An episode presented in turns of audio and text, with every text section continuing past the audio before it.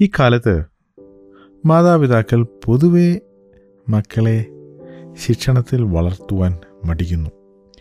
Discipline ശിക്ഷണം അത് ഒഴിവാക്കാൻ ആളുകൾ പലതും ചെയ്യുന്നുണ്ട്. ഇതിന് എന്തെങ്കിലും ഒരു പ്രത്യേക കാരണമുണ്ടോ എന്ന് എനിക്കറിയില്ലെങ്കിലും സാധാരണ ആളുകൾ പറയുന്ന ഒരു കാരണമുണ്ട്. കുട്ടികളെ എന്തിനാണ് വെറുതെ കരയിക്കുന്നത്? എന്നവർ ചോദിക്കും.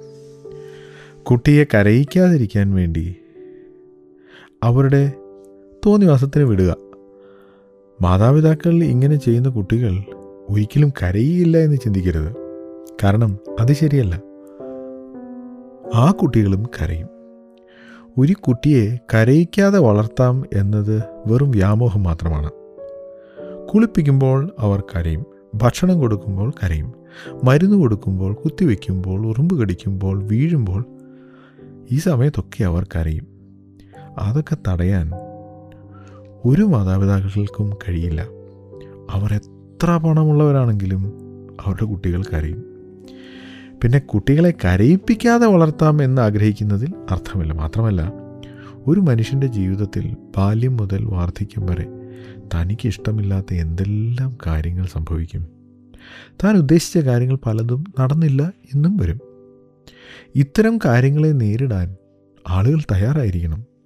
ആ പരിശീലനം ചെറുപ്പം മുതലേ ലഭിച്ചിരിക്കണം.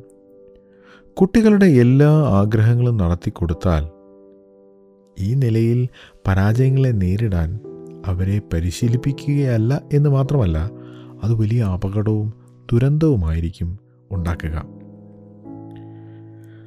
മക്കളുടെ ഇഷ്ടമെല്ലാം സാധിച്ചു കൊടുത്താൽ അപകടമുണ്ടാകും എന്നല്ല ഞാൻ പറയുന്നത്. മക്കളുടെ ആവശ്യങ്ങൾ മാതാപിതാക്കൾ സാധിച്ചു കൊടുക്കണം. അതിനെ ശ്രദ്ധിക്കണം. ഭക്ഷണം വസ്ത്രം വൃത്തിയുള്ള ആരോഗ്യകരമായ വീട് സഹ സാഹചര്യങ്ങൾ വിദ്യാഭ്യാസം ഇതെല്ലാം അവരുടെ ആവശ്യങ്ങളാണ്. എന്നാൽ കുട്ടികളുടെ ഇഷ്ടങ്ങൾ മിക്കവാറും ആവശ്യമില്ലാത്തവയായിരിക്കും. എനിക്കിപ്പോൾ ഐസ്ക്രീം വേണം. എനിക്കിപ്പോൾ ചോക്ലേറ്റ് വേണം. രാത്രി മുഴുവൻ എനിക്ക് ടി വി കാണണം. ഇതൊക്കെയാണ് കുട്ടികളുടെ ഇഷ്ടങ്ങൾ. ഇഷ്ടങ്ങളും ആവശ്യങ്ങളും തമ്മിലുള്ള വ്യത്യാസം മനസ്സിലാക്കാനാണ് ഞാനിത് പറഞ്ഞത്.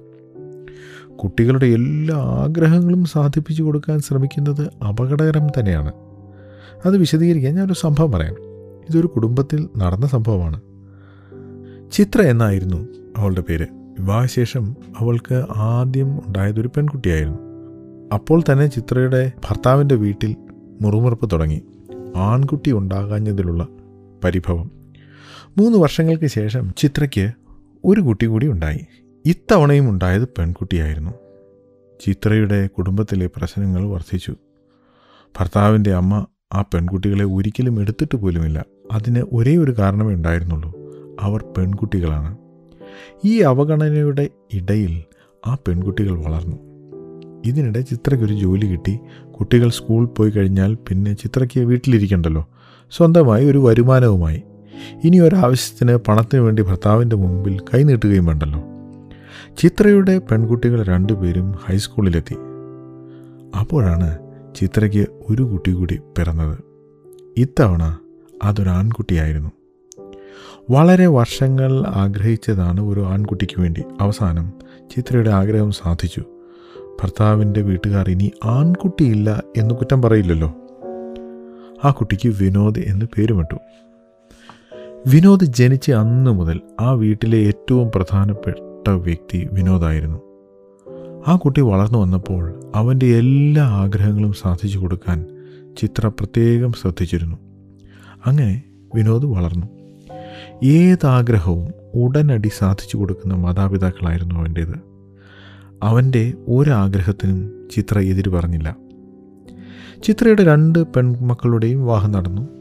വിവാഹത്തിന്റെ ആവശ്യത്തിനായി ചിത്രയുടെ ഭർത്താവ് വി ആർ എസ് എടുത്തു.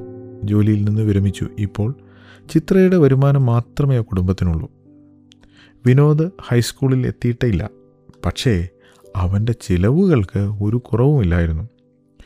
ഏറ്റവും വില കൂടിയ ഷൂസും വസ്ത്രങ്ങളും മാത്രമേ അവൻ ധരിക്കൂ. എന്നും പോക്കറ്റ് മണി വേണം. ചിത്രയുടെ വരുമാനത്തിൽ നിന്നാണ് ഇതെല്ലാം പോകുന്നത്. സൈക്കിൾ വേണം ഇല്ലെങ്കിൽ ഭക്ഷണം കഴിക്കില്ല എന്ന് പറഞ്ഞ് ഭീഷണിപ്പെടുത്തി സൈക്കിൾ വാങ്ങിപ്പിച്ചു. രണ്ട് മാസം കഴിയുന്നതിന് മുമ്പ് ഗിയറുള്ള സൈക്കിൾ വേണമെന്ന് പറഞ്ഞ് വീണ്ടും വാശി പിടിച്ചു. വാങ്ങാതെ പറ്റുമോ? ഇതിനെല്ലാം പണം കണ്ടെത്തേണ്ടത് ചിത്രയായിരുന്നു. വിനോദിന്റെ ഹൈസ്കൂൾ വിദ്യാഭ്യാസം കഴിഞ്ഞു. എല്ലാ വിഷയങ്ങൾക്കും വിനോദ് ജയിച്ചില്ല. കോളേജിൽ തുടർന്ന് പഠിക്കാനും നിവർത്തിയില്ല. ഇങ്ങനെ ഇരിക്കുമ്പോൾ ആരോ പറഞ്ഞു ഭോപ്പാലിൽ പോയാൽ വേഗം പ്ലസ് ടു പാസ്സാകാൻ പോലും. ഭോപ്പാലിൽ പോകാനായിരുന്നു അടുത്ത ചെലവ്. ഇത്രയും ആയപ്പോഴേക്ക് ചിത്രയ്ക്ക് കടം വാങ്ങാതെ നിവൃത്തിയില്ലെന്നായി. എങ്കിലും വിനോദിന്റെ പഠിത്തത്തിന് വേണ്ടിയല്ലേ എന്ന് കരുതി പണം കടം വാങ്ങി. വിനോദ് ഭോപ്പാലിൽ പഠിക്കാനും പരീക്ഷ എഴുതാനും എന്നൊക്കെ പറഞ്ഞ് പല പ്രാവശ്യം പോയി. പക്ഷേ അവൻ പ്ലസ് ടു ജയിച്ചതിനെപ്പറ്റി ഒന്നും പറഞ്ഞു കേൾക്കുന്നേയില്ല. വിനോദിന് ഇപ്പോൾ പതിനെട്ട് വയസ്സ് കഴിഞ്ഞു.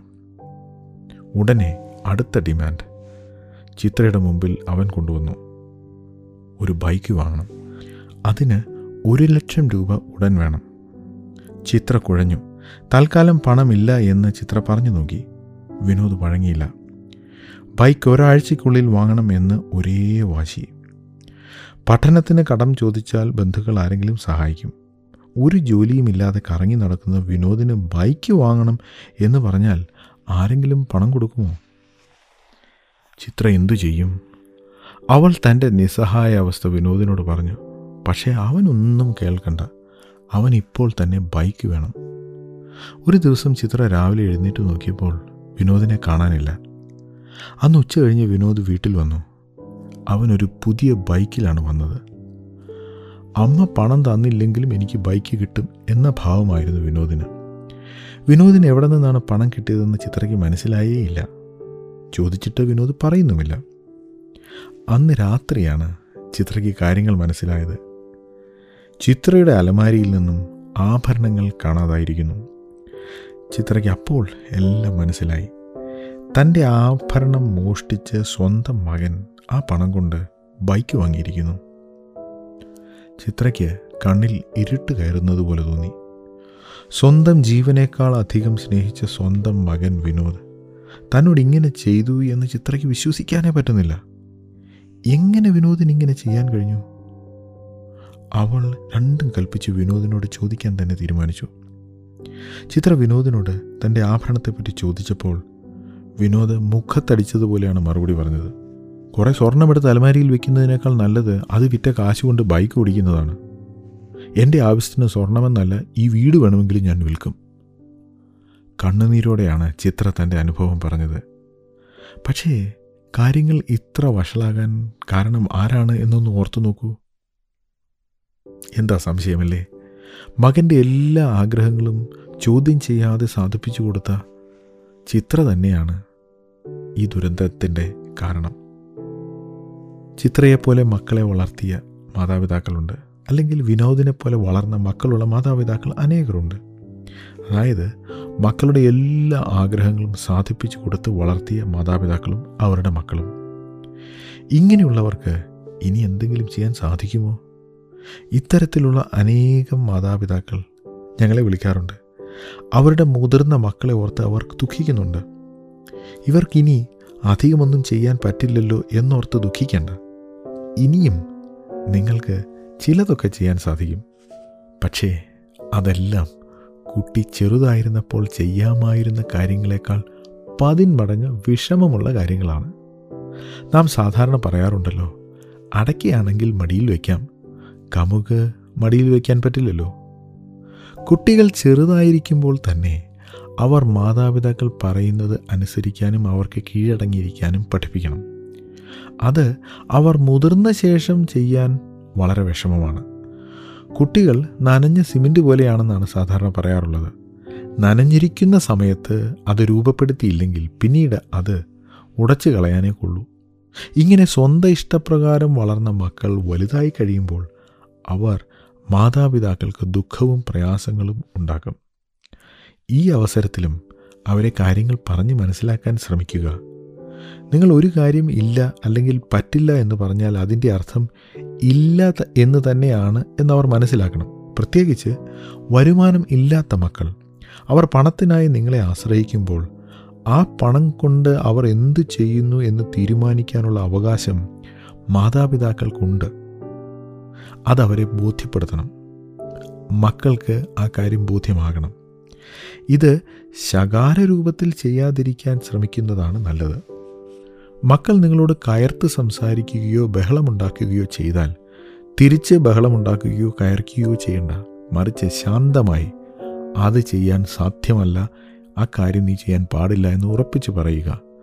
ദേഷ്യമോ ക്ഷോഭമോ കൂടാതെ നിങ്ങൾ ഇത്തരം കാര്യങ്ങൾ മക്കളോട് പറയുമ്പോൾ നിങ്ങൾ ഈ പറയുന്നത് വെറും ഒരു വികാരാവശ്യത്തിൽ പറയുന്നതല്ല എന്ന് അവർക്ക് മനസ്സിലാകും.